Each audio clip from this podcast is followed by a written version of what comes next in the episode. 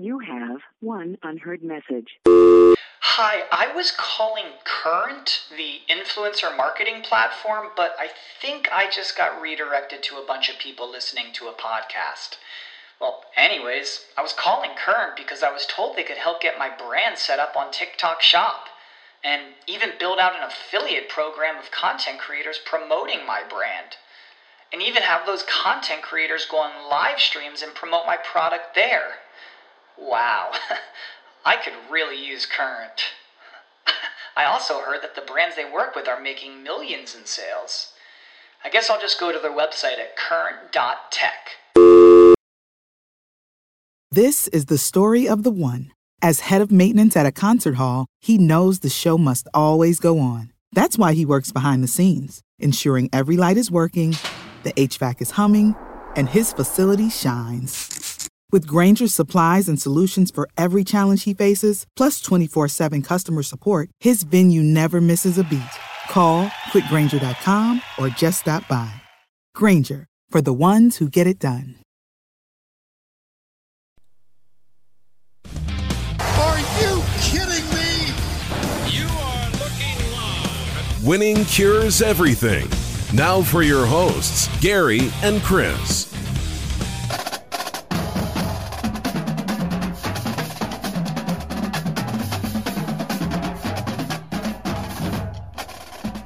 Welcome in. Winning Cures Everything. It is the Monday, August 2nd edition of the show. I'm Gary. Chris. And man, do we have a lot to talk about today. Uh, first off, Chris, we can go well, I would assume. Yeah. All right. All right Doing good, man. So I, uh, I don't know about you. We, both of our wives are teachers. I've had to deal with setting up rooms and, and all that kind of mess for classrooms and everything for uh, the entire weekend. I mean, just bananas from Friday all the way until Sunday. So I had to get caught up today. Uh, and I, I did get caught up thanks to you uh, telling me some topics that we need to hit on. And we'll, we'll discuss all those here in just a little bit. But my goodness. Um, yes, fun, fun weekend. And hopefully everybody's Monday morning is going well. We'll start off. Uh, winningcureseverything.com is the website, of course. Of course, the today is is the first show in August. Go ahead and welcome a new uh, a new member to the site. BetUS.com is a new presenting sponsor. Um, they are fantastic. Go check them out. We don't have an ad read for them yet, but BetUS.com. There will be a link in the description. You can go find that. Uh, easy to do. But yes, winningcureseverything.com, BetUS, and sbrpicks.com slash NCAAF. Go ahead and check that out. Uh, the college football show over there, SBR Picks on YouTube. Very easy to find. Go and check it out. Now, now that all that is out of the way, let's dive into some of the topics. Uh, the first thing I want to bring up Texas and Oklahoma official to the SEC 14 0 vote. Were you at all surprised that there was a 14 0 vote? No. Not, not in the slightest. Money wins over everything, right?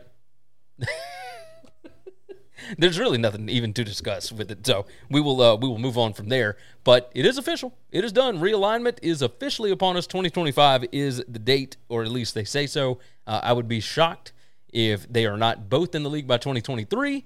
And honestly, I would be shocked if they're not in the league by 2022. So that's the way that this is going to go down. There's going to be lawyers. There's going to be everything. So next up, Chris, I know that you were happy with the signing, so I wanted to bring it up. Browns sign Nick Chubb, three years at $36 million. What is it, 20 million guaranteed? Yeah, 20 million guaranteed. Uh, 36 point, I think it's 36.6 million um, total for three years. I think it's an unbelievable contract. So I have publicly stated on this show for a few years now that I would never, ever, ever, ever re-sign one of these big time running backs. I would just draft another one over Yeah. and over and over and over and over. I've stated that fact. But that is because let let me roll off the last few contracts. Ezekiel Elliott, six years, ninety million dollars.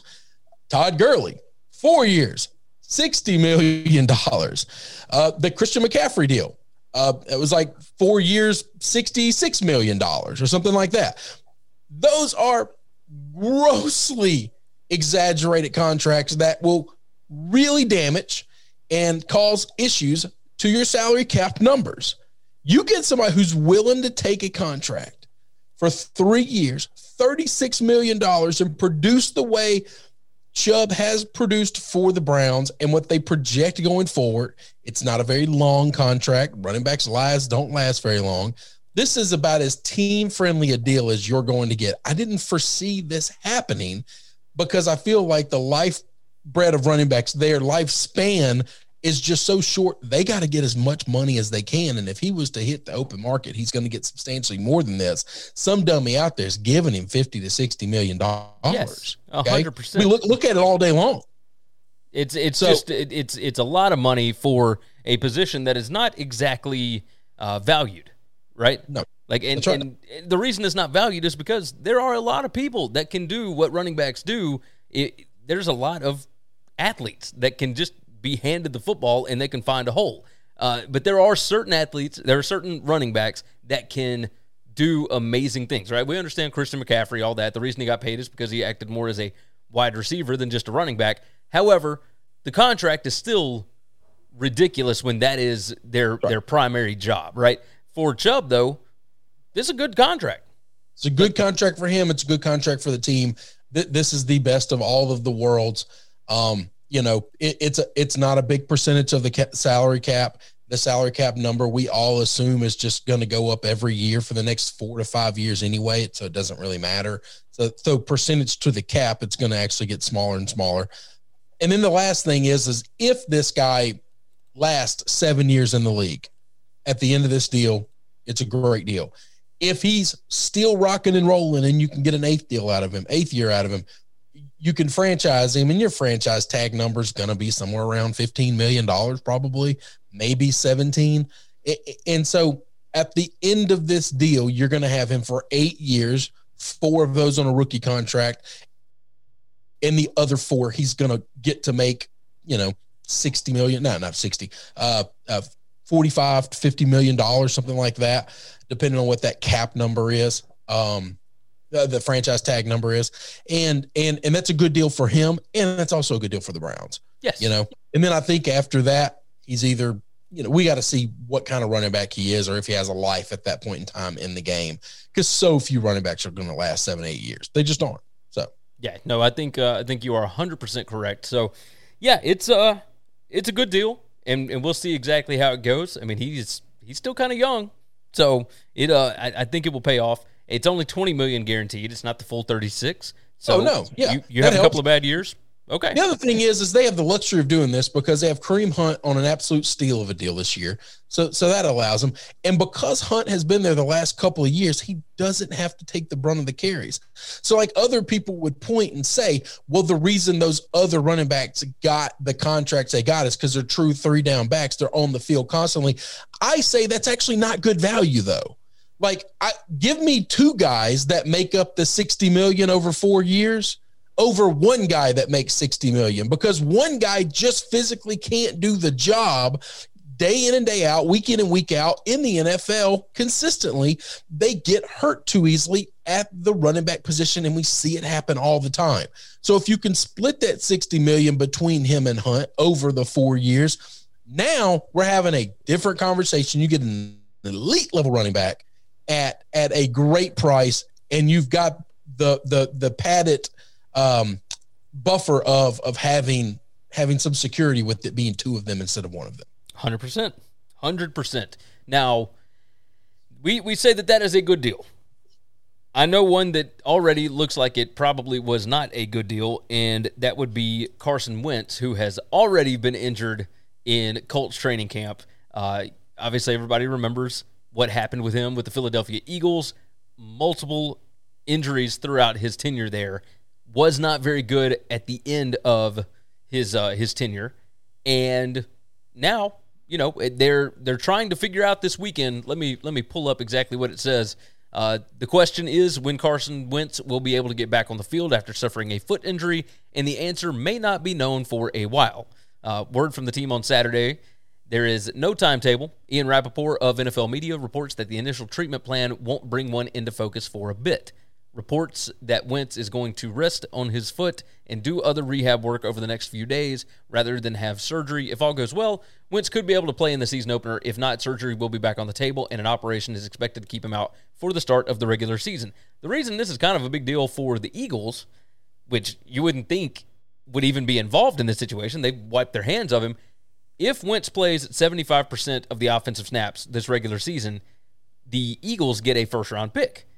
Right. Or or if he plays 70% and the Colts make the playoffs.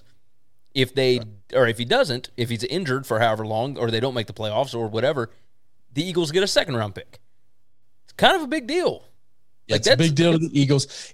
Even at a second round pick, I told you this was a wasted asset. This was a bad. This was a bad trade.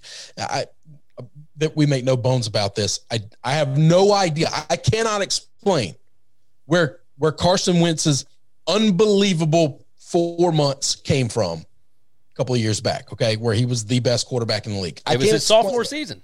Yeah, I, I can't. He didn't look like that before then, the year before, and he hadn't looked close to that since. And it hasn't always been due to injury because there have been weeks and, and, and seasons where he was perfectly healthy, and he was just really bad at football. Let okay? me let me tell you where I, and the only thing I can, was. I can explain to that team Okay. that team is the team that won the Super Bowl. Yeah, Okay. yeah. That team was an absolutely loaded team. And it's one of those cases where you have a great play caller in Frank Reich who understands if all the other pieces are available for us to be elite, I can take almost any quarterback and I can and I can be really good to great with them. And we saw that with what he did when Carson went out. Nick Foles comes in, and Foles then looks almost he doesn't ha- he didn't have the athletic ability that Wentz had, but the offense missed zero beats. Zero beats. They scored So 41 the points Colts- on the Patriots. So why, yeah. So why? Yeah. Why they didn't punt? They didn't punt. Why the? I think they punted once. Yeah. why on earth? the- There was the Patriots that didn't punt it, and punt and still lost. Uh, why you would be willing to give up a second round pick for this guy? I don't understand. Just go find ten other guys that are just as good as him, if not better. That doesn't make any sense to me. Now, from the Colts perspective, let's let's now this is a couple of different coaches. I'm assuming a couple of different medical staffs through here, but I don't know the answer to this. Let me give you a rundown of the Colts. Colts were unsure, unsure of Peyton Manning's neck injury, not not sure when he would play in 2011. He missed the entire season. Uh, unsure of how bad the shoulder injury was for Andrew Luck in 2017, missed the entire season. Unsure of how bad Andrew Luck's ankle injury was in 2019, he retired. He just didn't. He just quit playing. Now, unsure of Carson Wentz's availability and how bad this injury is. Every time it seems to be really bad, the the answer from the Colts, the response from the Colts is, is we can't tell how bad it is. We we, don't, know. really know. Hands in the air. We There's don't a know. world where Carson Wentz doesn't take a snap for this football team ever. and they're going to give a second round pickup for that. And hell, here's the sad thing: they might end up giving up a first round pick because if they make a trade for a, a, a Mariota, holy crap, man, what are we talking about? Like Mariota is, I think, a, a substantial upgrade from Carson Wentz right now. All right, I don't know that he's great, but I'd like to see him in this offense under Frank Reich's system. Yes, most certainly. But now certainly. to get Mariota, you're going to give up another asset. So to get to basically to get your starting quarterback for this year, if they go that route, by the way, I'm just I'm just spitballing of a name of a backup that that might be feasible that somebody might want to go get that actually has some playoff experience. Uh, Marcus Mariota is going to cost you at minimum a third. So yes. if you make the playoffs, and I think this team could make the playoffs if they had Marcus Mariota, Marcus Mariota you're giving up a first and a third to, to, to solve your quarterback situation. And even then, it's year. not really solved because is That's right. Mariota really your long term guy? No, I don't he's, think he's so. not. He's not. cer- Do you think? Because I think this Colts team is really good. I think they are a quarterback away from being special. So now, do you hand the keys to something this special to a Jacob Eason? Well, that's that's what I was going to say. Their second, uh, their their next in line is Jacob Eason. Third is Brett Hundley, and then they got Sam Ehlinger back there. Well, bringing Like, Brett Hundley in ain't gonna help anything. That was I mean, Sam, Sam, Sam Ehlinger. Ehlinger and Brett Hundley Yeah. are the same guy. That it, I don't know why they bought Hundley in. I and and Eason has as much NFL experience as the other two. well, I yeah, mean- I just assu- I have I have an assumption that Eason's better than those two, but I don't know. I don't know that We never saw it. Like it, he had a better. I think he had a better college pedigree, and that's the only reason I have that expectation. but that, that's the thing. His college pedigree was not that good. he transferred from Georgia to. Uh, But he had- only transferred from Georgia because Georgia went and got like the three best quarterbacks in in in, in like Well, a no, he, year. he transferred from Georgia because Jake Fromm took them to the national his job. championship that year because he got injured in the first game. Uh, But but, but his his one season at Georgia that he played the full season, uh, they went eight and five. They weren't great. He he couldn't decide what to do with the ball, and then he don't know- transfers to yeah, Washington. okay, he was, And, and he he, was played, really young then. Yeah. I don't know if that was his fault. I don't know if those Washington teams were great. I, no, they weren't, and that was the thing. Like his he was still was a five star quarterback coming out of high school, one of the best quarterbacks in the country coming out of high school.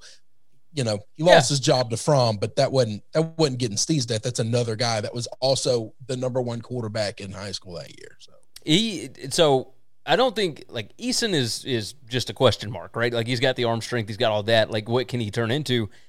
It, Carson Wentz. I, I will tell you this. I was trying to interrupt you earlier. I apologize for that. But the No, reason. I, I, I talk a lot. the reason why I believe Carson Wentz had so much success that second season is one, Frank Reich, like you said, and that's who he's going to work with. But also, it, people had not really had an opportunity to scout him once he got that Reich offense down, right? That, it, and, and we've seen it over and over and over again. You have guys that are incredible, like the first year, second year, whatever, and then you see the drop off.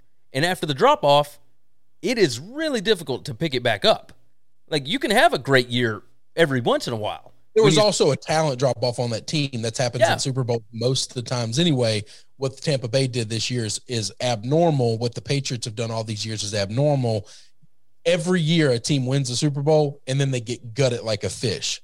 Okay, like so many teams, a you you you made moves to bring in Reynolds, and you have a lot of guys that are coming up on getting some big money because they just won the Super Bowl, and so you, in, in a hard salary cap season, you just got to let them go. And that's what happened to that. Outside of the quarterback position, look at that Eagles team from the year they won to the year they didn't from a talent perspective. It it went off a damn cliff.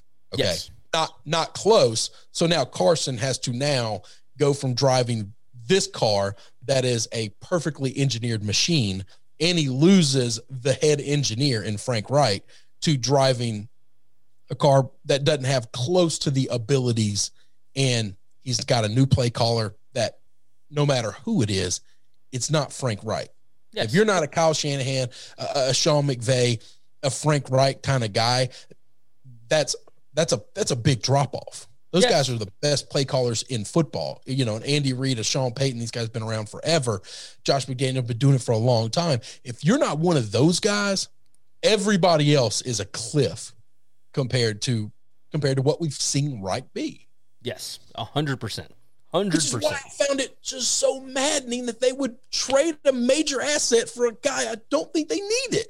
I think they could have gotten. I, I think they could have traded the third round pick, uh, uh, the third, yeah, the third round pick for for Mariota before they went and got Carson, and would have been in a better spot.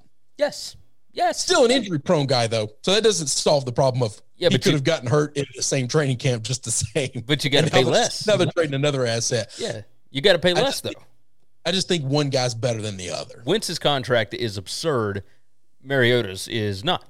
The the difference, is, oh yeah, they're they, they're still paying a lot for for Wentz, even though the Eagles are eating a lot of that contract. They're not, they're not eating all of it. Nope, they sure are not. Sure are not. Um, you brought up to me the Cleveland situation. This is, we're swapping over to Major League Baseball now. The Cleveland Guardians found themselves in a bit of an issue due to the team name. Apparently, there was already a Cleveland Guardians team, and they knew nothing about it. So, what has happened that I have read, and I'll, I'll let you dive in here momentarily, but I read about the roller derby team that apparently did not have the name trademarked, but had like copyrights on it and all this. They put in a trademark for it July 27th. It's in the same time frame that the Cleveland Indians put in their U.S. trademark, but the Cleveland Indians put in their trademark, their initial trademark, in some island somewhere, like a, uh, an offshore spot. They put in their initial emergency trademark for the Cleveland Guardians name back on April 8th. So I think they're probably going to win this in court, but it has not been all peaches and everything. They were already going to deal with the backlash from the name change anyway. But now you've got a whole different subset of people that were like, wait, our, this roller derby team in Cleveland that's been here forever has had the Cleveland Guardians name for a long time. What the hell are y'all doing? Tell me, tell me what you got going on here.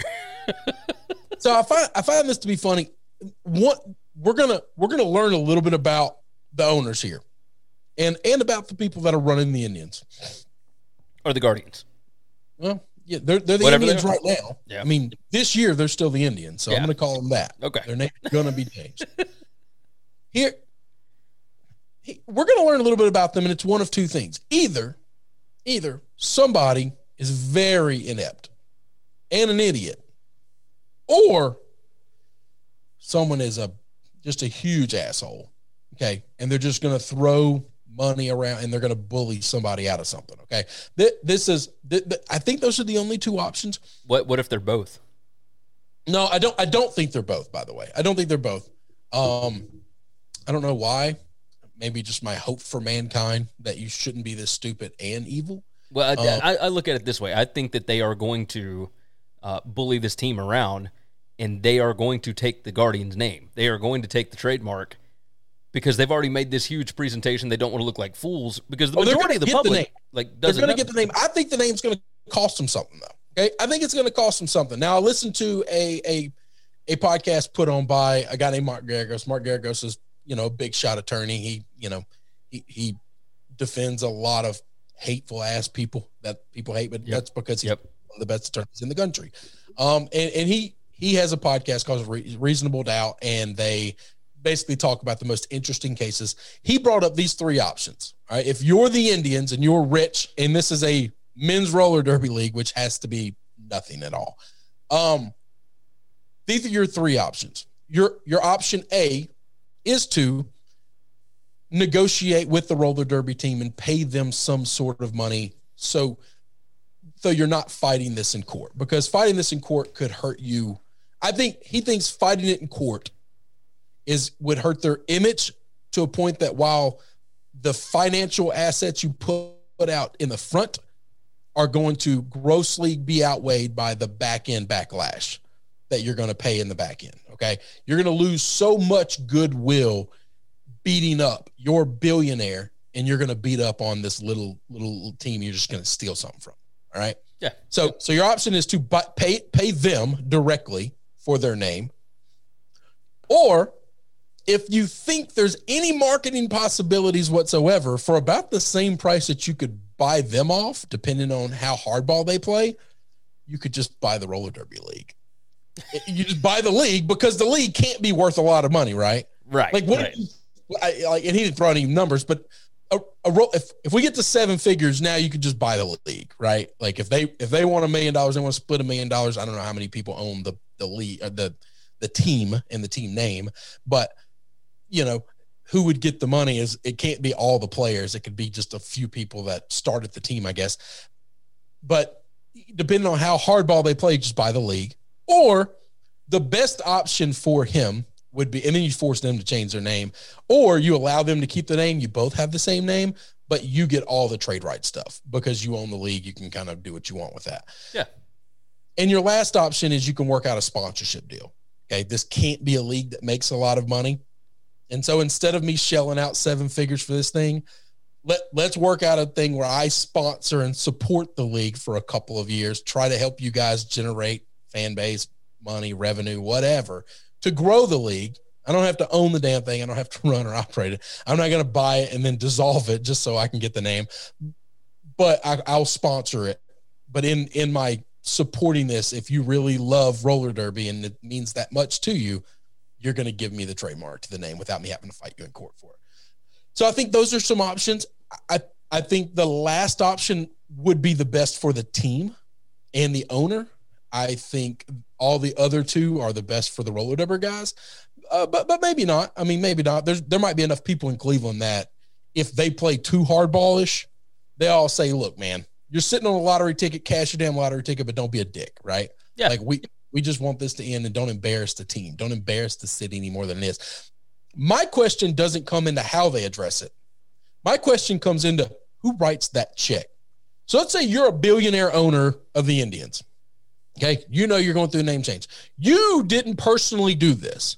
You hired a marketing firm, you hired trademark lawyers, you hired all kinds of people, right? One of these sons of bitches didn't do a Google search to see is this name already out there? And what do we need to do to either go get it before we release it or handle all of you could have still kept the Guardians even if you found it. But before you ever release it, you got to go find this, this team. It's easier to buy them off, but you know, beforehand on the front end than it is on the back end, right? It yes, yes. You you, and I have had experience. Departments, like you take one of those departments, write this check. I, I hired would. you to do a job, and you cocked this up so bad. You're paying for yeah, this. That's what I would do. I would so, too. Somebody's losing their job, or a lot of people are losing their job, but I'm making yeah. them pay the bill before they lose their job. Like I, you know, this is this is an insane thing. Or it was a thing where they saw, they knew it. There was a team. This is where you're going to find out evil or or idiot. Okay. God, that could be a segment on a damn talk show. Uh, let me we, trademark we might that. Throw that in. We might throw that in on Tuesdays. evil or idiot. Uh, that's, that's, that's owned by us. Um, I'm writing it down I, right now. I want to, like, if they knew about the Guardians and they saw it wasn't trademarked, and so they just went around, went ahead, filled all this paperwork out, got it trademarked really fast, and then released it. And then this whole thing came out, and they were like, "Well, we're just crush these guys in court. We don't ever have to pay them dick. We don't care." That's a shitty way to go about it. Yes. Like this is a real shitty way. Like, why would they have trademarked this name? They named themselves something that like they never thought anybody would ever name anything, but they got a website, they got a Twitter handle, like they got all this stuff and they run this little ass league. But come on, man. Like this this is a bunch of dudes that, that do roller derby. You're gonna bully them? Like that's a problem I'm gonna have is is if you're a moron and nobody did a Google search, people need to be fired. And and the people that need to be fired also need to pay a brunt of this deal. Like I'm not paying this marketing bill that I hired you to do this job. Um, or I'm going to sue you for money back on it. But you can't bully the roller derby guys. You no. you just you just can't. And if that was your plan all along, then you're a piece of shit. That's that's what I was saying. Can they be incompetent and evil at the same time? No, they, I don't. I don't think that. Well, I think I think incompetence led to this, and if they just push them over, then that kind of helps with the evil part, right? Like it, we we have experience with people that don't do Google searches for very simple things, right? Uh, so we we understand how frustrating that can be, and I can only imagine as the billionaire owner of a baseball team, you hire a team to do one job and this is what ends up happening. I I don't even know where to start with it. I mean, no, this, this, is a, this, yeah, this is a burning people to the ground situation. This is a if I have to buy the the the marketing firm that does this, that like did this, and then fire all these people. That's what I like. Like I can't just fire the firm because then all these people that did this, they still get to keep their jobs where they're at. No, no, no, no, no, no. You've embarrassed me on a level where I'm buying your company and I'm shipping you all out. Like, get out of here. This like is the Ari Gold thing in Entourage, right? Where he comes right. in with the paintball yeah, no, this, gun. Yeah, this this is a this is a gods to go situation, right? Oh no. God, this, I, this we need to make those shirts. We need to make those uh, gots to go situation shirts. Like that's uh, yeah. Hang on now, I can't. I, we can't make that. That's a that is a Mike Wilbon thing. That's a Tony Kornheiser thing. Those two guys say that all the time. We we can't steal it and then make a shirt for it. You don't think we could put a WCE logo on that? You think they got that trademark? Oh, that's fine. I don't care. You've been now saying it. You've been saying it so much. Everything, everything else that we say that we've made shirts on, we've said, and I That's haven't true. heard anybody else say it. I like but the evil if I steal something from somebody else, then then I I feel a little immoral putting our trademark on it. Evil or idiot. I, I would like to. I, am definitely more idiot than evil. Um, I don't know. I'm an asshole, but I don't know that I'm evil. There's a difference. Well, no, I think it's. I think it's fine. I think you're fine. Um, we have got a couple more topics to hit before we do our AFC East discussion. The Olympics. The United States, as it sits currently, is. Oh, we got an echo again. I don't know what happened. I didn't touch anything. Everything on my side is the exact same, and you sound the exact same. Well, Uh, who knows? Who knows? It's it's fine, I guess. For now. Oh no, no, you don't sound the same. Oh, I don't sound the same.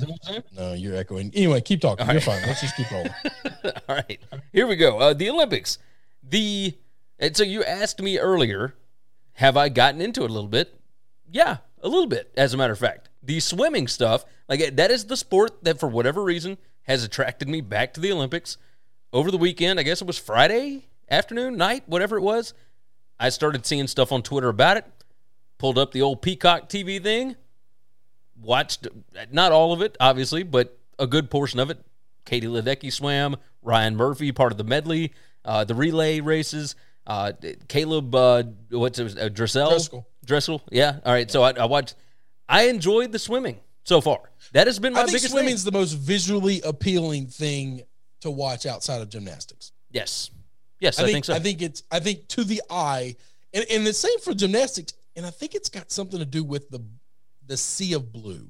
Maybe I'm I think- wrong. I it's think just so. it's very easy on the eyes. It's very uh comforting. I I think when I watch like track and field or most of the outdoor stuff, like that brown, I think if they ran on like a blue track, I- think it would be softer on the eyes than that like like burnt clay yes. looking track. Like Yes. I, we know that the track is not like bur- clay. They're not running on clay core. They're, they're running on like a probably a synthesized asphalt, right? Yeah. I would I would assume. So you can make that any color you want. Man, I think that that that burnt clay color is just harsh on my eyes. I never find it appealing at all. I think watching the swimming, the diving, and and the gymnastics is so easy. And I think it's because the backdrop behind it are are in what they're working on is just softer to watch. Yes, yeah, I, I tend to agree. I think it is. It, it's the same reason why people like to go to the beach for vacation, right? You like the the scene, you like the sound, you like it, it's calming, it's relaxing. Swimming, I, I'm not like super tensed up when I'm watching it. I'm just Oh, I got- I get enjoying when it gets when it gets to it the gets end. Yes, Yeah. But like the the race for the for the beginning portion and, and through the middle, perfectly fine. Love that. The did you see the Twitter stuff about David Blough, the quarter uh, backup quarterback for the Lions, and his wife was Yeah, running the I hurdles? it. I shared that out. I think Yeah. one day. Yeah, It- That's awesome. Fantastic. Absolutely loved that. Uh, the Bucks have got uh, one of one of the guys' wives is doing something in the Olympics, and, and they're all sitting in the training room and watching. And what this has been a lot of fun to watch people's reactions to it at home. Uh, Suni Lee is that the the gymnast name? Um, that that won gold for the all around. Yeah. yeah. Uh, her story, Dan Wetzel's column on that. Like I, these are the stories that have brought me back in. I have enjoyed this. Well, Like- I think it helps. It helps that you and I have gotten like, like I, I love, I love Pat Forde. I love Dan Wetzel. Wetzel's my favorite sports writer right now, maybe of all time. I'd, Oh, I'd, I- I'd guess of all time. I, I, I love listening to these guys. I love reading their stuff. I follow them on Twitter. They tell, they tell the story of sports in a way in which I find easy to read for somebody who struggles to read, but, but also just, I, I really enjoy their coverage of the Olympics. I mean, I watch the events that I know they're covering because I want to know what I'm reading. I want to have already seen what what I'm reading about so I can read how they saw the story differently. Hey, know, my wife. or- hey, so you bring that up, right? My wife explained to me. at- So we talked about it. I guess it was on the the Friday morning show. I guess it was. Probably. We we talked about how I had not been able to get into the Olympics for whatever reason. It, it might have been the Tuesday live show. Either way, she mentioned to me. I think the reason that you can't get into it is the Olympics have always been a human interest story. It hasn't always been sports for for guys like me because I am so knee deep in football and, and these other sports that when the Olympics come around, these are sports that I don't know that much about. So oh, I'm Oh, yeah. really I- watching. I, definitely don't know anything right. about it. And so I'm watching for the human interest side. I'm rooting for a particular person. I'm rooting for the country. I'm rooting for whatever. And this year, because there's been no audience, because there's been no parents there, because there's been no whatever, we've seen an influx of that here lately. And I think that that's kind of brought me into the fold a little more. And it, it changed things for me when I started reading these stories that have started coming out in the last, you know, three days or whatever it is, that I now have some kind of a connection to it. I've got a rooting interest. I've got a reason to be excited about this. And I think that that changed things a little bit. This has been a the strange reason you're getting these stories now is because those events are are over yeah, as of right now. Like they've they've they have been completed, and so they're writing about the the winners of those stories and their story. Like when the thing starts, they don't know who to pick to write about outside of the stars because they don't know who's going to win, and and you can't write about everybody, so they just write a little bit about everybody. But that doesn't pique your interest, and that is that's why you got to watch. yeah, But then at the end, then they get to tell you a great story because they have the ending. yeah. At that point, they have the ending. In the past, the way that it worked was you found the most interesting story leading up to it, but now with no family there, no interaction But I between think we these. still had those. No, if you still watched, you had all those stories. I'd say- see, I, yeah, I didn't watch that. I'm, I'm talking about just reading and, and whatnot. There wasn't a I whole mean, lot of Wetzel and Pat had all those. uh, You know, all They- the yeah, they had they some. covered. Yeah, A couple of other folks that they they that are out there had had, had all that stuff. So, you know, I, I don't know. I, I'm glad you got into it. I'm I'm you know we're now into the track and field part. I'm super interested because LSU's got a lot of track and field guys yes, out. yes, they do. like they've already won uh gold in in um in pole vault um you know and and and it's just they're they're gonna win a lot of medals and that's you know that's got a lot of interest for me So the United States, the medal count as it sits, United States leads 59 to 51 over China. Uh, but as far as gold medals go, China's up 24 to 20 on the U.S. yeah no and they're gonna win some more i think i don't know that diving is done but they're gonna, they're Oh, they're all the yeah. diving They're gonna they're, they're, gonna, gonna win, sweep they're gonna win gold and silver i think in all the diving events Yep. um if if that's not already over by the time we've talked about this when it comes out monday i don't know if it'll be done or not Yeah. Um, but no, so so that's so they're gonna they're gonna go up even more, which is fine. This is one of those years where we we're we're just we're not gonna run away with everything. That's okay. It doesn't mean that it's not fun. I watched the hundred meter dash for the women yesterday, last night. Like that was fun, and Jamaica swept. All right, I you know I'd have liked to seen our girl run. She didn't. She didn't get to go. That's fine. See you in four years. Maybe she'll be there. Maybe she'll kick somebody's ass. I don't know that she'll win gold because Yeah. those girls from Jamaica are out of this world. Really good. Out of this world. but but you know, they swept. They swept. I don't know that they would have swept. if She'd have been there. I, I tend Maybe to I'm agree. wrong. I tend to agree. You have one unheard message. Hi, I was calling Current, the influencer marketing platform, but I think I just got redirected to a bunch of people listening to a podcast. Well, anyways, I was calling Current because I was told they could help get my brand set up on TikTok Shop and even build out an affiliate program of content creators promoting my brand. And even have those content creators go on live streams and promote my product there. Wow, I could really use Current. I also heard that the brands they work with are making millions in sales. I guess I'll just go to their website at current.tech. What's the easiest choice you can make? Window instead of middle seat? Picking a vendor who sends a great gift basket? Outsourcing business tasks you hate? What about selling with Shopify? Whether you're selling a little or a lot, Shopify helps you do your thing, however you cha-ching. Shopify is the global commerce platform that helps you sell at every stage of your business. From the launch your online shop stage to the first real life store stage, all the way to the did we just hit a million orders stage. Shopify's there to help you grow. Whether you're selling scented soap or offering outdoor outfits, Shopify helps you sell. Wherever and whatever you're selling, Shopify's got you covered. Sign up for a $1 per month trial period at shopify.com slash try. Go to shopify.com slash try now to grow your business, no matter what stage you're in. Shopify.com slash try. The NCAA has set a timetable uh, for a dramatic overhaul of how it governs collegiate athletics. Now, this is a fairly big story. Well, obviously, we're swapping off of Olympics here, but it's a massive story. You and I have talked about this forever about restructuring the NCAA. We've talked about just doing away with it, period. Yeah, I was about to say I didn't use the word restructure though. Yeah, you, you said throw them off a cliff. I think. but what they are going to do, they have called a meeting for November for collegiate presidents, chancellors, com- conference commissioners, etc. the NCAA is going to, and I quote, reimagine how it manages the needs of its more than 450,000 athletes.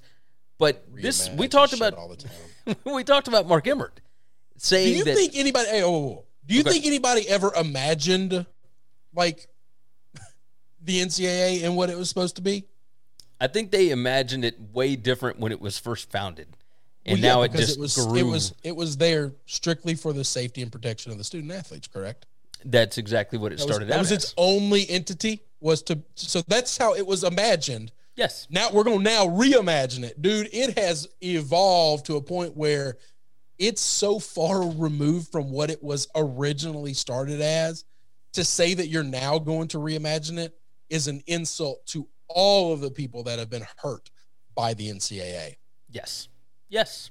So uh, this meeting will be a massive, massive thing. We are edging It's ever awesome. closer. I'm so I'm so glad. I'm so glad they're going to do this in November, right at the holidays, right when all of these a college football is at its apex. Okay, so nobody's busy then. None of these presidents athletic directors are, are going to be doing anything at that time.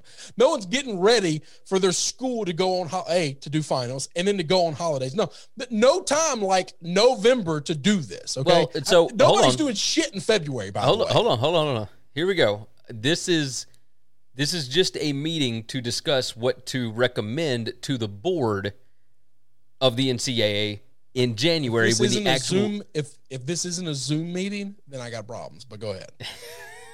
I tend to agree with you, but They're all gonna fly charter somewhere. Oh yeah, and they'll meet sit and somewhere have and, their- and have steaks, and everybody spend a uh, ass ton of money, and it's just going to be ridiculous. I'm sure. It's all taxpayers' money, by the way. Let's remember Yes. this. That, Yes. that's all, these are all state schools except for a few private schools. So all of those people playing private jet and all that, it's all taxpayers' dollars. Yes. So the the official vote will be in January because that is when they meet to do the actual voting for the things that change over. Remember we talked about how NIL would go into effect in January of this year, and it didn't because they ended up not voting on it. They decided to shelve it for whatever purpose.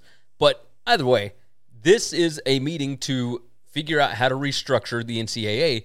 We are getting ever closer to the big time power football schools pulling away from the rest of Division One, the rest of the FBS, and I think that's going to be one of the biggest things. They they have talked openly. And One of the quotes was talking about how uh, we can't say that an Alabama football player is the same as a uh, Binghamton, you know, soccer player. Cross player. Like Yeah, it's it's not the same thing. You can't say that they're all equal. We have to find a way to restructure this. Blah blah blah blah. They have talked about the Power Five moving away in football. I don't know if it's going to be for football and basketball or just all of the power sports. Whatever. Well, I think the NCAA is going to fight like hell to keep basketball. Probably. I mean, they, they need That's to. their biggest because- moneymaker. Yeah. But if they don't keep basketball, then Mark Emmert salary goes from two million dollars a year to a couple hundred grand a year. Yeah. Maybe. Maybe a hundred grand a year. Well, because Like- all the TV deals are, are ripped up at that point. Yeah. You know, And and they while, know that- while that's we their enjoy only source of income. Yes. So I, it- this there will be something here. And my imagination is running with football. They are going to divide the big time schools in football from the smaller schools. Now, what size are the smaller schools? Does that mean the AAC schools who only bring in a, a certain amount of TV revenue? I don't know. It doesn't mean that they are going to uh, move away from the MAC and Conference USA because they only bring in like four hundred thousand dollars in media rights deals every year. I don't know, but November is going to be a massive, massive meeting to figure out exactly what goes on. There's there's no real there's no real information. Uh, here's here's what we found from the Mid American Conference Commissioner Jon Steinbrecher. Uh, he said it's evident we're going to take a, a hard look at the structure and governance of the association and have a discussion about values and a discussion of goals. We've talked about modernization of the rules. Well, perhaps it's time to modernize the association. So here we go. Uh, Emmert said, I think it's really the shifting legal environment, the economic environment, the political environment, all of that that creates this opportunity in a lot of ways to stop and erase the blackboard and draw a new chart again. And that's a really, really powerful opportunity that can't be wasted. So here we go. We got more change. We got more things coming. And who knows what this one is going to turn out to be. It- the committee for this will be appointed in August after every division nominates candidates. Eh, you you know who the the typical guys are going to be, right? It's it's the ones from uh, the big time schools. You're going to have Greg Sankey involved, the commissioner of the SEC. You're going to have probably Jon Steinbrecher from the uh, uh, excuse me the MAC. Uh, you you'll just have the typical bunch that are recommended, and then they will be appointed to be members of this meeting, and we'll go from there. So it's uh it's going to be interesting. It's going to be interesting. So, so the problem that I have, my fear of this, it's really easy to say the Alabama football players shouldn't be treated like the Binghamton lacrosse player. Right. Okay. They should be treated different. That makes sense to me. I'm not going to argue that. I do not believe that the Alabama football players should be treated any different than the University of Ohio football player. I, I tend is, to agree. This is the difference of they're going to make rules and they're going to use extremes as your example. But they're not going to use your gray areas as example because they're going to cut those off at the head. Yes. That's that's my problem with what I I'm preparing myself for them to go do. Yes. Yes. That's it. Is is it's e- everybody in the country says that makes sense. That makes sense. Alabama, Binghamton, you know, football, soccer, the, they shouldn't be the same. They're not the same. What are we talking about? But nobody, nobody's going to say Alabama, Ohio. Nobody's going to say that. Yeah, And because one of those is in the that's gray area. where we actually are going to have the problem. Is nobody's going to say Alabama, Memphis. No one's going to say Notre Dame, UCF. Like that's that's where we're going to have the issues, and that's Yeah. a problem. Or Yeah. Tulsa, or any other school that's not a big boy school, but they still put the majority of the percentage of their resources into football. My issue shouldn't be a dollar amount of what you put into football if you're going to pull them. It should be a percentage of your income. Yes. It should be a percentage of your revenue. Because if you look at Appalachia State, I bet they put a bigger percentage of money into football than most of the SEC schools because basketball, baseball, track and field, all the girl sports in those same areas all cost more money than anything Bingham, uh, you know, Appalachia State does.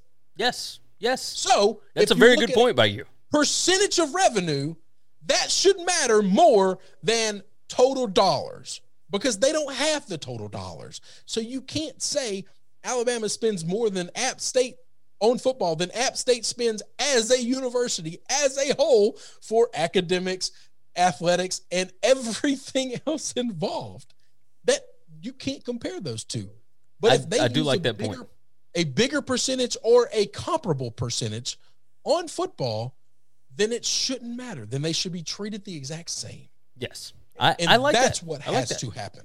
I, I tend to agree. We'll see what happens in November. Now, I will tell you, I- this, I don't know what they're gonna do. Zero people. There's zero people in that room, and there are zero sports writers ever going to bring that up unless they listen to this show because nobody ever. I've followed sports for so long. Nobody ever brings up the equity in what the little guys put into being good. Well, we we've seen it University of firsthand with Memphis. Memphis, right? Yeah, Tom Bowen. Memphis is not Yeah. a, a, a a very rich school at all. No, but a, all. the AD Tom Bowen that came over from San Jose State. You remember when uh, Mike MacIntyre was it became the Colorado head coach? Well, MacIntyre Yes. had San Jose State rolling once upon a time. Like led them to a ten and two season. All that they had never done that at San Jose. The AD that got them there was Tom Bowen. So then Memphis hires him away, and poof, magically Justin Fuente is actually hired before Bowen is hired. You got two seasons where Memphis is not very good. Third season, skyrocket, 10 wins, all that good stuff. Fuente ends up taking the Virginia Tech job. Mike Norvelka, it doesn't matter who the coach is now because the infrastructure has been built there and they are putting And they're in continuing to put resources into exactly. They understand football is the front They- porch. They're not. They're not. And that was a, that was a. Let's give let's give credit to the man that made that happen. By the way, that is John Calipari said. If you want to compete in basketball, you have to be great at football. Yes. Because I can't make enough money for this school for us to be great in basketball. Because basketball doesn't make it. You have to go make the millions of dollars in football, so we can put a a few hundred k to a million in basketball. Yes. That's where the money has to come from. So go there, leave me alone. A, it gets him out of his hair. And B, it puts the Otis on making the money on someone else, which all of that was genius. Uh, but that was it. If you look at Memphis's percentage of athletic budget, it, so much more goes to football than anything else. And yes, Ole Miss is the same way, and all these other schools are the same way. But they should all be treated the same based on how much of the money they actually have to work with. Yes. It shouldn't matter how much money you have. It should be how much money do you have to work with? What are you giving to football? yeah, I like that. I like that a lot. That's all I want. I want to spread that word as wide as I can spread it. I, I like it. It's a very, a very, very valid point. Very valid. You ready to move into the AFC East? Come on. Let's do it. All right, we're going to start off. These are our AFC East previews. Odds, of course, presented by BetUS. Uh, we did the NFC East on the Friday show. Now, of course, Monday, we're knocking out the AFC East. We are starting with the Buffalo Bills. And go ahead and tell you win total sits at 10.5 to go over is minus 160 to go under plus 130 of course again you can find these odds over at betus.com to win the division they are number one in this division minus 150 they are the sizable favorite here. To win the afc plus 500 that's number two. To win the playoff or to enter the playoffs to make the playoffs they are minus 400 for yes plus 300 for no. They are projected favorites in 15 games and their projected strength of schedule based on win totals, which of course you can find in Warren Sharp's book. Number nine, the nine, uh, the ninth toughest schedule in the NFL this year. Uh, the win total has gone over for them three of the last four years. They have covered against the spread over sixty percent in McDermott's three winning seasons there. Uh, remember, he had a, a not so good season a couple of years ago, but he has he's had a winning season three out of four years now. It, the offense coordinator, Brian Daboll, uh, the number two EPA offense in the NFL last season. That's pretty good. That's pretty good considering he had a quarterback that everybody thought couldn't hit the broadside of a barn. But, you know, you bring in Stefon Diggs and you get that thing rolling, and all of a sudden that offense is almost unstoppable. Uh, they brought in Emmanuel Sanders and Matt Breida. Uh, I don't know if those two are. I think that they're valuable pieces on the back end of your of your depth chart, on the back, you know, uh, the back end of your uh, uh, roster or whatever. But uh, I don't know how much of a massive difference they're going to make. They brought basically everybody back on offense and defense. They did draft defensive ends Greg Rousseau and Carlos Basham. Uh, they the defense was already pretty good. They ended the season number one in DVOA. They had almost no injury issues last year. Uh, they went five and one in one score games last year. And uh, Josh Allen, uh, my question for this season is: Is he really as good as he was last year? Last year was a strange year all across the board was what we saw real with him or was he more like what we've seen in the past i think that's going to be the biggest factor in whether or not they go over this 10 and a half what uh what are your thoughts on the bills I got it over. I got the over with the Bills. I like the Bills. I think they're a really good football team. They're one of the two teams that I think have a chance to win this conference, um, to win this division. Uh, there's a there's a couple of things that you read off stats for that scare me a little. Okay, and that is, and there and there and there's things that you can't control. By the way, there's and there are things that you absolutely cannot predict. Five and one in one score games. I assume there's going to be some regression there. yes Okay. Because I've watched football for a really long time. Now, did that mean they're going to end up a shit football team? No, no. That just means Sometimes the ball- five and yeah. one in football. It, it- you know, you get three and three like yeah, three and three. That's just two extra losses that you're not accounting for. And the other thing, this is the most important thing. They had virtually no injury issues. To do that two years in a row, really, really tough. Man, just really tough. And depending on the pieces, now if you have a bunch of offensive lineman injuries, but they've built a lot of depth at the offensive line or defensive or something like that in non-key positions, then it might not affect the the you know it might it might affect a game or two, which which would still have me being willing to go over on Yes. their on their 10 and a half number. All right. My my my theory is is if it happens to key players, if it happens at key positions, heaven forbid something happened to Josh Allen or Diggs, I, now it's now it's a big under and it's a it's a big hole to climb out of and it's it's just a different deal. Um, I'm still going over. I've I've got them 12 and five. That's I think it's exactly what i've got them It's a really good football well. team. Yeah. And uh and and I I'm not afraid of going I think it's going to take an injury by the way. I think it would absolutely take I- an injury for them to not not go over. i think so as well Uh, daboll and mcdermott that combination has has been outstanding for three years now. Uh, they are really, really good. Yes. And and while I'm curious which Josh Allen we're actually going to get, I do think that he has matured enough. He has advanced. He has developed enough. Well, I don't think Josh Allen's going to regress I- as a quarterback. Yeah, I, I I agree with that. I agree. I he played so well last year. Like we've also seen guys that regress a little bit because defenses figured them out. Right? Well, This what is, how is he played last year. offense that has anybody to figure out. It's not like he. I guess he does run a lot, Yeah. but he's done that for a while. The reason he's able to run, this is not a Carson Wentz situation where he got figured out. This is not a a a uh, hurt situation where he's very limited. Those guys are limited in what they can do in the passing game, which is why defensive scheming can figure those guys out. The reason he's able to run is because he has the strongest arm in the NFL yes. and and he gets to run because all of your DBs are 30 yards behind the line of scrimmage. And all he has to do is get by a linebacker, and he's got 15 yards he can run for. Yeah. Before the, the DBs that were running backwards now have to start running forwards. Okay. But it's a it's a schematic thing to where if you if you're not covering deep, he's going to take the top off the defense.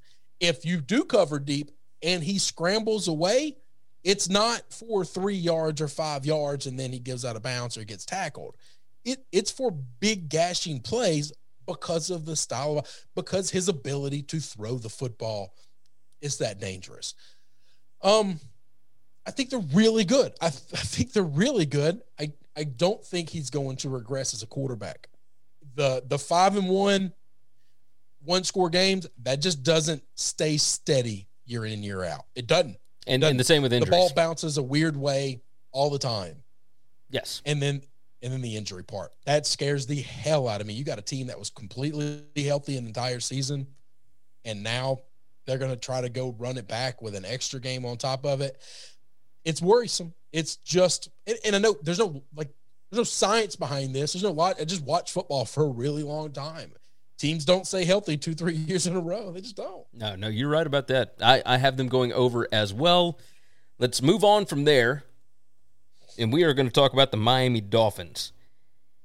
Now, nine and a half is the win total. Odds, of course, by betus.com. Go check them out over there. Uh, to go over is even, like plus 100. So you get your money back plus, like you just double your money. Uh, to go under is minus 130. They are number two uh, for the odds in the division, plus 300. To win the AFC is plus 1600. To make the playoffs, yes is plus 125. No is minus 155. So they are more likely to miss this year. They are projected favorites in eight games. Now remember, the win total is nine and a half. Uh, they're projected favorites in eight. And the projected strength of schedule based on the opponent's uh, win totals this year is number 10, the 10th hardest schedule. However, if you look at the schedule, which sets up fairly well if you look at it, uh, per all the analytic sites and whatnot, they have the fourth easiest expected schedule. Uh, they've only got one road game between November 1st and December 26th. That is going to help towards the end of the season, I think. The win total for them has gone over in three of the last five years. Obviously, uh, coach is doing a fantastic job down there. I mean, it just has forever and ever. 2019 was a push, 2017 was an under, but here we go. Uh, the Dolphins played uh, more rookies than any other team in 2020, which I think is why they were comfortable with letting go of a lot of people this offseason. Now, they, they still got to figure out the Xavier Howard situation, all that kind of stuff. But uh, Tua, three offensive linemen, like all those kind of rookies played a lot last year. And I think that will pay dividends this season. The offense drafted Jaylen Waddle. They signed Will Fuller. They got injured guys back this year to go along with DeVante Parker on the offense. The offense is going to look completely different. They are going to have weapons. They're going to have guys that can actually stretch the field, that can do a lot of things, right? You're not just going to have the one workhorse. The defense led the NFL in EPA from turnovers last year. They forced the most turnovers, but um, they they only were number 24 in opponents' yard per play. That's not a good defense. That is a defense that got lucky with turnovers. Like yes, you can force turnovers, you can be aggressive and all that, but that that's not a guarantee. So while the defense did look good as far as keeping scores low and all that, a lot of it should regress back to back to regular this season. Um, they the defense has been overhauled this year, and and like I said, they maybe we're not as good as initially thought. Like if you're good at forcing turnovers, that's one thing. I do like this team, but I also think that like it, while it's the fourth easiest expected schedule and they've only got the one road game, you know, in November, December, I I've got them going under here, under the nine and a half. I think it's going to take some time for all of these pieces to be able to gel and for everything to go right, especially against the schedule that they're playing. Uh, while while they've got only one road game in November, December, that does mean September and October are going to be really difficult. And if you get off to a, a slow start with a young team, it can be tough to pull out of that. I got them going under. What what say you?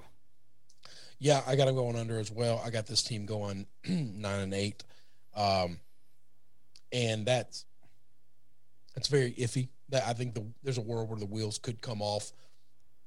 I need to see this offense. I need to see what this offense looks like, and if they're limited, I think it's going to be tough. If they're not and they're able to move, now all this, say the same thing I said with the Eagles. Uh, if this is the team that makes a move for Deshaun Watson, because this is where he allegedly wanted to go more Yes. than anywhere else, then you throw all this shit away. You Yeah. throw all this. If you put Watson behind this football team, then everything goes away. This football team is worlds better than that Eagles team. Like not even close. And and I I just think you just got to throw it all away and assume they're going to make the playoffs. They're going to they're going to make a, a hell of a push to win the damn division. I, I- you know, Yeah. now now they're now they're big contenders and you just the numbers going to change drastically. If you think there's a world that might happen, you can go get a, go ahead and start getting some tickets on on some overs and things of that nature, but um I, I would rather wait and see uh, if that happens before I was to do that or not. But anyway, neither here nor there. Um, I think this team is kind of gonna wander around 500 for a while, and, and you can't be 500 now with 17 games, but they're gonna be in that nine and eight, eight and nine realm until something something big happens. We either need to see Tua make a make a step and and and perform the way everyone expects him to perform, or them make a move and get somebody who can do that. Yes. Yes. Uh, no no Fitzpatrick this season. There's nothing to No, bail out to it. That's it. Like, that's the well. I mean, they got Jacoby, but I mean, Jacoby and Tua got to be the same guy right now. Yeah. Right now, Tua could be all worlds better than him. We got to see it though. We hadn't yes. seen that. That's that's the reason why I don't want to take this over is I need to see Tua in an NFL game look like he knows what's going on. Right? That's it. Like he was still really rusty last year, coming off an injury. Like it was kind of amazing that he even played last year. But I still don't know what that meant. Like, is this season really going to be the first season? And if that's the case, is he still getting acclimated to NFL defenses? Like, is he? I, I'm just curious. He's got weapons. You know, you got Jaylen Waddle, you got Will Fuller, you got DeVante Parker. You know, God willing, all of those guys stay healthy. You got weapons. You got an offensive line that you can trust. Uh, okay, you know, let let's see it. You got defenses that are going to keep you in games. You're not going to be you're not going to be playing from behind all the damn time. Yeah. Okay. And if you are behind, it's a score or two. Like it's not Yes. it's not going to be big because the defense is going to keep you in them. Like this is the thing. He's got all the benefits of everything he needs. Yes. So so let's see it. Let's see it. But I, as of right now, I, You made I know bet this today. is a team that's in. I know this is a team that's in my division. One of the teams that I love. I really would love to see Watson land here because I think this team could win the Super Bowl. I, I tend to agree. I mean, that could I be think a, a I Brady to the in Bucks situation. I think they go from struggling to make a playoff spot, a wild card spot, to being a Super Bowl contender. That's the difference that Yeah. Watson brings to this offense. I, I do think if Tua comes out and shows, hey, I've been working this entire offseason, I am already gelling with these wide receivers, you know, everything's hunky dory. I mean, I could see them playing really, really well because it's a really well coached Oh, team. Yeah. No, But it's a good team. It's a really again, like you said, I got to see it first. So we're both going under uh, nine and a half at minus one thirty, right? Yep. Under nine and a half. That moves us to the New England Patriots. I know that you were going to have some stuff to say about this, so let me go ahead and start off with this. Obviously, the odds brought to you by BetUS.com. The nine and a half win total to go over is minus 110, to go under is minus 120. So they think it is more likely that they go under, but not by much. Uh, with that said, To win the division, plus 350. That is number three in the division. To win the AFC, plus 1600. To make the playoffs is yes at plus one, uh, plus 110, excuse me, and no is minus 140. They are projected favorites in only seven games this year. Their projected strength of schedule is number 19. However, it's, it's a kind of tough schedule. Like you look at it, and there's some spots where, oh man, they could make a run here, they could do this and that, da da da da. But they have the worst rest differential in the NFL, minus 15 games. They have got three teams on the schedule that are coming off byes. That doesn't usually happen. Uh, for whatever reason, they got loaded down with teams that are coming off of extra rest this year. Uh, it's it's a lot. I mean, it's just a ton. 2020 was their first win total under in 11 years. Uh, they spent 160 million dollars in guaranteed money in free agency, and they kind of overhauled the roster. However, they they only signed one wide receiver. They traded for another one, so the skill position still a little little iffy. Now they did bring in some pass catching tight ends, Jonnu Smith and Hunter Henry. That's going to be big time additions. Uh, several opt out guys coming back in this year. The defense brought in uh, Matt Judon and Devin uh, um, or Godchaux, excuse me. Uh, they brought in Mills. They brought in Van Noy again. Uh, the passing game looks better with Mac Jones. Uh, Cam Newton should be healthy this year, so whoever wins that, I would hope it is improved over what they had last season. And you know, I mean, they've got they got options on offense now. The run defense was the Achilles heel last year, but you know they got guys that are opting back in this year. The new additions, you know, Judon and Godchaux, that should fix that issue. Uh, I mean, Belichick found a way to win seven games with that trash roster last year. Like everybody talks about, oh, they they were down, they were down. Okay, yeah, but they, they had the most money tied up in guys that opted out. They had the Yes. most talent that opted out of anybody in the league, and I think Bill encouraged it. I, I think so too. I think they are going to be really, really good this year because Bill be Belichick, different. with that garbage roster last year, found a way to win seven games with a Cam Newton that couldn't even throw. Like that's ridiculous. The amount of opt outs that he had on defense, everything that was going on, they still won seven games, and it was a tough schedule last year. This year they have a little bit of an easier schedule, and while, while the rest differential is one thing, if you're a better team, it shouldn't matter, right? So The, the rest differential, it it's it's a pain in the ass to deal with as a team, as a franchise. But realistically, teams are 500 coming off of bye weeks. You know, for the most part across the league, um, and then and then also like against the spread, they're about 500. So Yeah. like it it it doesn't make a huge to not matter one way or the other.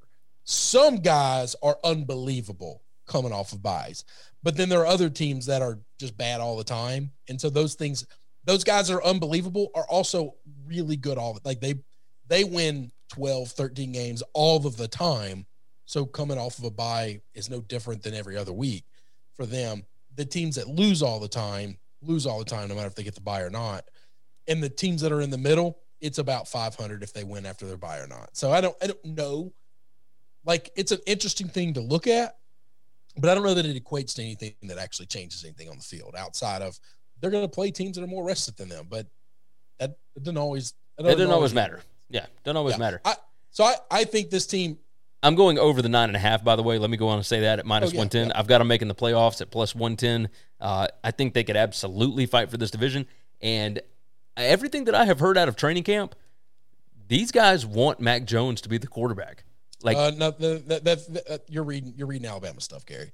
that's uh, it's already Smith it's already been named that Cam's going to be the starting. And the last two weeks of camp, Cam has looked better than Cam has ever looked in a Patriot uniform. So, Okay, like he's he's gotten this offense down. His throws look way like the the selected things that get put out on Twitter.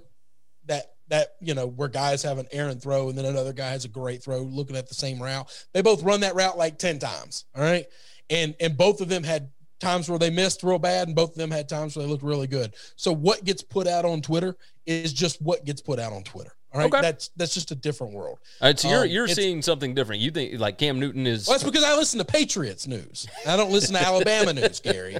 You follow Alabama guys, and I follow Patriot guys. That's the difference. okay. Um, it- it- it- not that Mac Jones won't take this job, and not that Cam won't play poorly. Okay, but as of right now, Cam's already been given the job. That's done. We're recording this Sunday night, Tuesday, you know, Sunday, Sunday night, August August first. 1st. It's going to come out August second. Um, he's already been given the job. He's he's from what they've seen in camp, he's the starter. And this is not a Andy Dalton's our starter. He's a placeholder starter for a little bit of time. Bill doesn't do that shit. Yeah. Everyone Yeah, in the right. world knows Bill doesn't play games with the starting position of the quarterback. All right. I think he believes Cam gives him the best opportunity to win.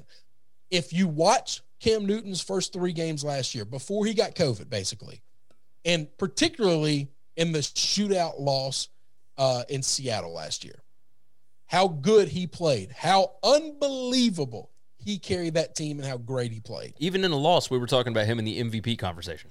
That's that's exactly right. By the way, with a trash football team, trash football team, they are significantly more talented now. They got all their COVID back. The the the one caveat that has to be figured out, the most important piece of them all, is Stephon Gilmore. That that has Yeah. to be figured out. They got to figure out his money and they got to get him paid. If Stephon walks, his defense hurts massively. Like that's a that's a huge hole, and that matters. Stephon shows up. I I I just trust Josh. I trust Bill. They've I think they've earned the right for this trust. By the way, for for it to be a situation where whoever the starting quarterback is, I believe, is going to give them the best shot to win that game. Okay? I can believe it. So that. it doesn't matter to me which one is starting.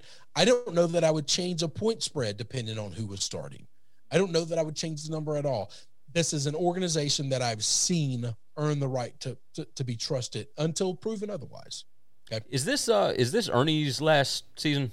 It's Ernie, Ernie's, right? Ernie's done. I think Ernie retired. Oh, so so he's not even dealing with I don't this think season. Ernie's there this year. I think Ernie retired in the offseason. Now, I might be wrong. This might be Ernie's last season. That's I know it was his last draft. I didn't know if it was the last Yeah. season. I don't So- know. And he's still going to be there for consulting and stuff like that. He's just not going to, you know, he's not going to be an everyday part of the team. Um, it's, I mean, this is this is all heart, no no head. But I, I think this team won seven games. Their head, their quarterback, got COVID last year and then significantly fell off and just did not look right the rest of the year. Said he couldn't catch his breath. Said he couldn't catch his lungs. That that affects everything about your play you know. So they obviously know Cam's not the future, so they go out and they draft a quarterback. But this is not an organization that ever wants to hand the keys to you know to a twenty year old. Like they they they would like an adult in the room to to to drive this ship. Um, I I do think Cam right now today gives them the best chance to win. But but once again, I just trust the front office. I think this defense this defense got five guys back from COVID protocol that that opted out last year and those weren't five scrubs. Well, they got four guys back, and one guy retired. But like, it, Starters. that's not starter that's quality. not a big, and then that's not including the signings that they made. They're gonna run their offense the way Bills always want to run his offense, which is through the running back situation and through the tight ends. Bills never put value at the wide receiver position ever, ever. One time he went out and got Randy Moss. Once. That's it. and he only had he to pay likes- a third rounder for it. So He likes he likes slot guys and he likes big tight ends because of the matchup problem. That's it. There's there's nobody big enough to guard them that's fast enough to guard them, and that's that's what he wants. To, he feels like I can all if he's got both those guys healthy, and a a running back that can catch the football out of the backfield. There's there's no time where he doesn't feel like he can get a first down. You know, yes, and that's that's just the offense he's wanted to run his entire life. And with that, you're not you don't need a Josh Allen. You don't need somebody. Now it's fun, and I'd like to have somebody who can throw the ball 40 yards down the field. And I'd like to have somebody who can go down there and catch a 40 yard bomb. It just ain't gonna happen a lot. This Yeah. not. this is not what he wants to do. He But wants to you- control around the screen. He wants to play the game like Army. yeah. If you want to, if you want to look at the NFL uh, all-time best offenses, most efficient offenses, whatever, all of them have great pass catching tight ends. Uh, all of them. So if now you run it, two, Yeah. and he's the only one that ever had two to begin with. By the way. yes, yes, you're right. and he didn't get to see that to fruition because one of them ended up being a homicidal maniac. Yes, yes, indeed. Let's close out with the New York Jets. Now, last year was not good. Obviously, Adam Gase is gone. The uh, the win total, the odds, and whatnot, brought to you by BetUS.com. Go check out your odds there. Six and a half is the win total this year for Robert Saleh. To go over plus 130, to go under is minus 160 to win the division. Dead last plus 2,000 to win the AFC. way, way, way, way, way down, plus 6,600 to make the playoffs. They are plus 450 to not make the playoffs is minus 750. They are projected favorites in only four games. Their projected strength of schedule, based on the uh, opponent's win totals this season, is number 16. So right dead in the middle. The win total has gone under in four of the last five years for them. 2017 was a push, so they, they have not gone over in five straight seasons. Uh, the only way for the offense to go is up. They were dead last in basically everything last year. I mean, it was awful. Uh, quarterback Zach Wilson has got weapons this year. They got Crowder, Mims, uh, Elijah Moore, Corey Davis signed up. I mean, they, they got dudes, they got guys that should be efficient. But, um, you know, the question is, what Zach Wilson are we going to get? Like in 2019, he had 11 uh, interceptions and nine, or sorry, 11 touchdowns and nine interceptions. Is he that guy, or is he the guy that showed up last season? You know, it was a significantly easier schedule for BYU last year, and he looked great. Like he looks like a, a Patrick Mahomes clone, right? But he, which which one are we going to get, right? Do the Jets have an offensive line that can protect him? Maybe. At, you know, who knows? The defense brought in Sheldon Rankin and Carl Lawson to uh, to pair with Quinnen Williams, and I think that's going to help the defensive line. They don't have. This is a team that's that needs a lot. I mean, just needs a whole lot. The secondary is still a mess, but um, I don't know if you get a pass rush, like this should be okay, I guess. Uh, I've got them going under the six and a half until I see some semblance of continuity, some semblance of team chemistry that's being built here, and and it hasn't happened yet. It hadn't happened for years. So until I see a win total actually go over with them, I'm going to bet the under. Uh, even even here, like I, I've got them winning four games, and I, I don't know that they'll win four games. Like I, See, I got them significantly better than that, but I mean, I don't have them going over. I got them six and ten. I got them right at the number. Um, But six- six and a half, 11. I can't get them over. Yeah. six and eleven. Yeah, Yeah. sorry. Yep. I'm, so I'm I'm four and thirteen. Uh, you know, at, to, to not make the playoffs is minus seven fifty. Uh, I mean, do you believe in in Saleh? Like, you think he can do good things there? Uh, I think it'll take time, but yeah, I think I think Saleh. I don't want to compare him immediately to Brian Flores, but I think Saleh's going to come in and bring a culture. Okay, I think Solid is going to walk in Up the we door, and I think these guys are going to reason for Brian Flores, which is addition by subtraction. Adam Gase got thrown out the damn window, so with nobody sitting in the chair, you're significantly better. yes. I think you bring in a, a guy that's a tough, hard nosed defensive guy. It's almost like they saw what happened to Miami and said, we got to do what Miami did. We can't bring another offensive guy in. We need somebody who's going to come in and make this team tough. That's defensive guys, not offensive guys. I don't need a brainiac to walk in here. Kind of need a meathead. And and they went and got a guy who brought in an offensive play caller that's going to run a Kyle Shanahan style zone blocking scheme um, which is strange. I'm really curious can this team run the football? Um, and what will that look like? Um, but I, I think they will be significantly more improved than they were over the last couple of years under Adam Gase. I, I, I think, think so. Saleh's that big of an improvement from them. I I also think Zach Wilson is a much bigger improvement than than Sam Darnold was. I mean, I, I just do. yeah I the the Zach Wilson thing. I don't know who I'm going to get because his junior season, like he he wasn't that great when he played against good teams, right? And he's going to play a lot of good defenses in the NFL. opportunity to play against a lot of good teams. That's, I I mean, mean, hang on. the rest of his team wasn't that good against good teams either, though, Gary. Well, but that, like it's that not team, like he had Elijah Moore on his on his wide receivers out there. Okay, uh, agreed, agreed. like he had other twenty eight year old Mormons that were white guys running, uh, you know, catching his passes. Yes. Uh, yes, I'm with you. I, I I see what you're what you're saying here. Um, you know, they Like his skill players here are significantly better than his skill players were in by at BYU. His offensive Yes. line is substantially worse. His skill players are far better. yes, yes, very much so. Skill players much better. They they lost big to Utah that season. They beat Tennessee that year. They lost to Washington. They beat USC. Like they they had some good things. They lost to Toledo that year. Um, they lost to South Florida. Like it, you know, 2019 was not great. I'm just I'm just curious. You know, I, I don't know what we're going to see there. I, I could I could have total optimism or I would I would You know. like to bring up Drew Brees' senior year and junior year at Purdue, and let's see how good of an NFL quarterback he's going to be based on looking at what he did at Purdue. right, but what are we talking about? like it- you're, John Elway at Stanford. Like what? How, how great were how great were those years? I I see where you're coming from, but What did they look like when they played good football teams? What did he look like when they played USC? I uh, bet it not wasn't not pretty great. good. I bet it wasn't pretty. No, no, probably not. I just think that's a foolish way to do this. You you might be right, but that's why I'm questioning. I'm not saying that he's not going to be good. I'm saying I don't know. I don't know if he's going to be good. We've he's going to be tossed out into the fire We've though. seen guys come from small schools be great quarterbacks for a long time. yes. long, long time. Yes. If Russell Wilson never makes the trek to Wisconsin, Russell Wilson's still the guy that he is today. Wisconsin didn't make him that. Okay. That's who he is. That's what he was. So go look at his junior year at college at, at North Carolina State and then tell me that guy's not prepared to be an NFL quarterback. Yeah. you just can't, you just can't do that. Okay. I, Okay, I that's think. I, hang on. If he's not good, it has nothing to do with how good or bad he was at BYU. yeah, Okay? agreed.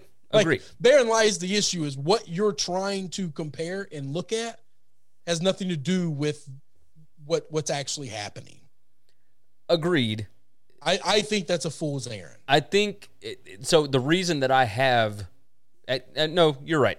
You're right. You're 100 percent right. I mean, th- do you see what I'm saying though? Yes, yes, Like, yes. I used Like- to before big time college football, Alabama's and LSU's and Ohio State's went to just these crazy all basically the Big 12 offenses. Okay. yes. Well, before the brunt of college football went to that, I I always wanted my quarterbacks to come from smaller schools because I thought, oh, this guy played under a not great offensive line and not great wide receivers and was still able to win football games. Yes. But if you came from Alabama, there's a reason that zero Alabama quarterbacks have ever been great in the NFL outside of Joe Namath. And and he was great way after he left Alabama. Like th- this is the issue is because you have everything given to you at these big schools, then you get into the NFL where you don't have anything given to you. You go to a shitty team.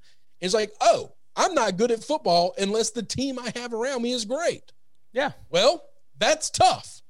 Like this is this I used to want guys that only came from small schools or that struggled to fight for their jobs because I thought they know the grind. I Yeah. don't think that the the quarterbacks now we live in a this was remember this was 10 years ago. All right. Today's you're you're running pro style offenses in high school. These guys by the time they get through college, the premier guys, they're so polished. It's it's it's not it's apples and oranges to what it used to be. Yeah. Okay. Yeah. But there was a day and a time where I liked guys that had a chip on their shoulder because they came from small schools and were doubted. All right. Yeah. Yeah. So I'm I don't think that the small school has anything. To, I just want to look at your skill set. I look at Zach Wilson's skill set, and I said he has everything he takes to be good. I didn't see that at Carson Wentz, and I didn't see that in uh, Jared Goff. Okay. Now I was right about Goff, I think, and I was right about Wentz, I believe. I, I might be wrong about about about uh, uh, Wilson, but we'll see. Exactly. And that that's my whole point. We'll see. We'll see what we get. Because none of these guys are surefire home runs immediately. Like nobody Oh, I knew know- that Patrick yeah. Mahomes was was going to be what he turned into. But either way, uh, that is going to wrap up the AFC East. Who you got winning the division? I'm gonna go with the Patriots. I do. I I know everyone's gonna say it's a homer pick, it's a bullshit pick, and everybody's gonna laugh at it and crap on it, and they're all gonna bring the Miami crap up and everything else. I'm not crapping on it. I I absolutely think it's going to be a dogfight this year between the Patriots and the Bills. I Yes. really believe. Now, if Wa- uh, Watson gets thrown in the mix, I think you blow the whole thing up. I think Miami can run away with it. I, Yes. That might be stupid of me. I just really like Watson that much. I, I agree with you. I, I like that. I, I'm going to go with the Bills. Uh, I think it's you know it's a safe pick for right now. But could I see it? It is see a it? safe pick, but I, Like- I'll tell you this: I, I I'll take the plus three fifty over it is. over the what plus one twenty five yeah, for the Bills. in Patriots to make the playoffs plus 110. So I'm not talking about ma- making. Oh, no, I know. You're talking about winning the division. Uh, but I'm, I'm saying just to make the playoffs, even as a wild card, the Patriots are plus 110 to make Yeah, the playoffs. odds some money on that. Yeah. Yeah. But but I'm talking. I'll take. I'll take. I think it's that close of a race that I'll take the plus three fifty over whatever the small number is for the Bills. I like it. All right. With that said, we are going to go ahead and get out of here. Thank you to BetUS.com, presenting sponsor. Go check out their odds. They have got division winners, conference winners, uh, defensive player of the year, like all, all kinds of different stuff over there. So go and check it out. BetUS.com. There is a link in the description to go and check that out. You can also find our college football show uh, over at sbrpicks.com slash NCAAF. And you can fo- uh, go find it on YouTube. SBR Picks over there. Just go search for it. Very easy to do. And the website, of course, anywhere that you need to follow, subscribe, whatever. Uh, make sure that you are subscribed to the podcast. That helps us out a ton. And leave a nice five star review, share the show out, all that good stuff over at winningcureseverything.com. Chris, anything else we need to hit? That's it, brother. This is a long one, but this is a fun one. So we are going to go ahead and get out of here. You guys take care of yourself, take care of each other, and hopefully all of your tickets cash this week. Thanks for checking out Winning Cures Everything. If you want to keep up with us, hit subscribe on YouTube or your favorite podcast app. Visit the website at winningcureseverything.com, or you can like us on Facebook or follow us at Winning Cures, at Gary WCE, or at Chris B. Giannini on Twitter. Share out the show, leave a nice review, and make sure to comment and tweet at us. This is the story of the one. As a maintenance engineer, he hears things differently. To the untrained ear, everything on his shop floor might sound fine, but he can hear gears grinding or a belt slipping. So he steps in to fix the problem at hand before it gets out of hand. And he knows Grainger's got the right product he needs to get the job done, which is music to his ears. Call, clickgrainger.com, or just stop by. Granger, for the ones who get it done. When you need mealtime inspiration, it's worth shopping Kroger, where you'll find over 30,000 mouthwatering choices that excite your inner foodie. And no matter what tasty choice you make, you'll enjoy our everyday low prices, plus extra ways to save, like digital coupons worth over $600 each week. You can also save up to $1 off per gallon at the pump with fuel points. More savings and more inspiring flavors make shopping Kroger worth it every time. Kroger, fresh for everyone. Fuel restrictions apply.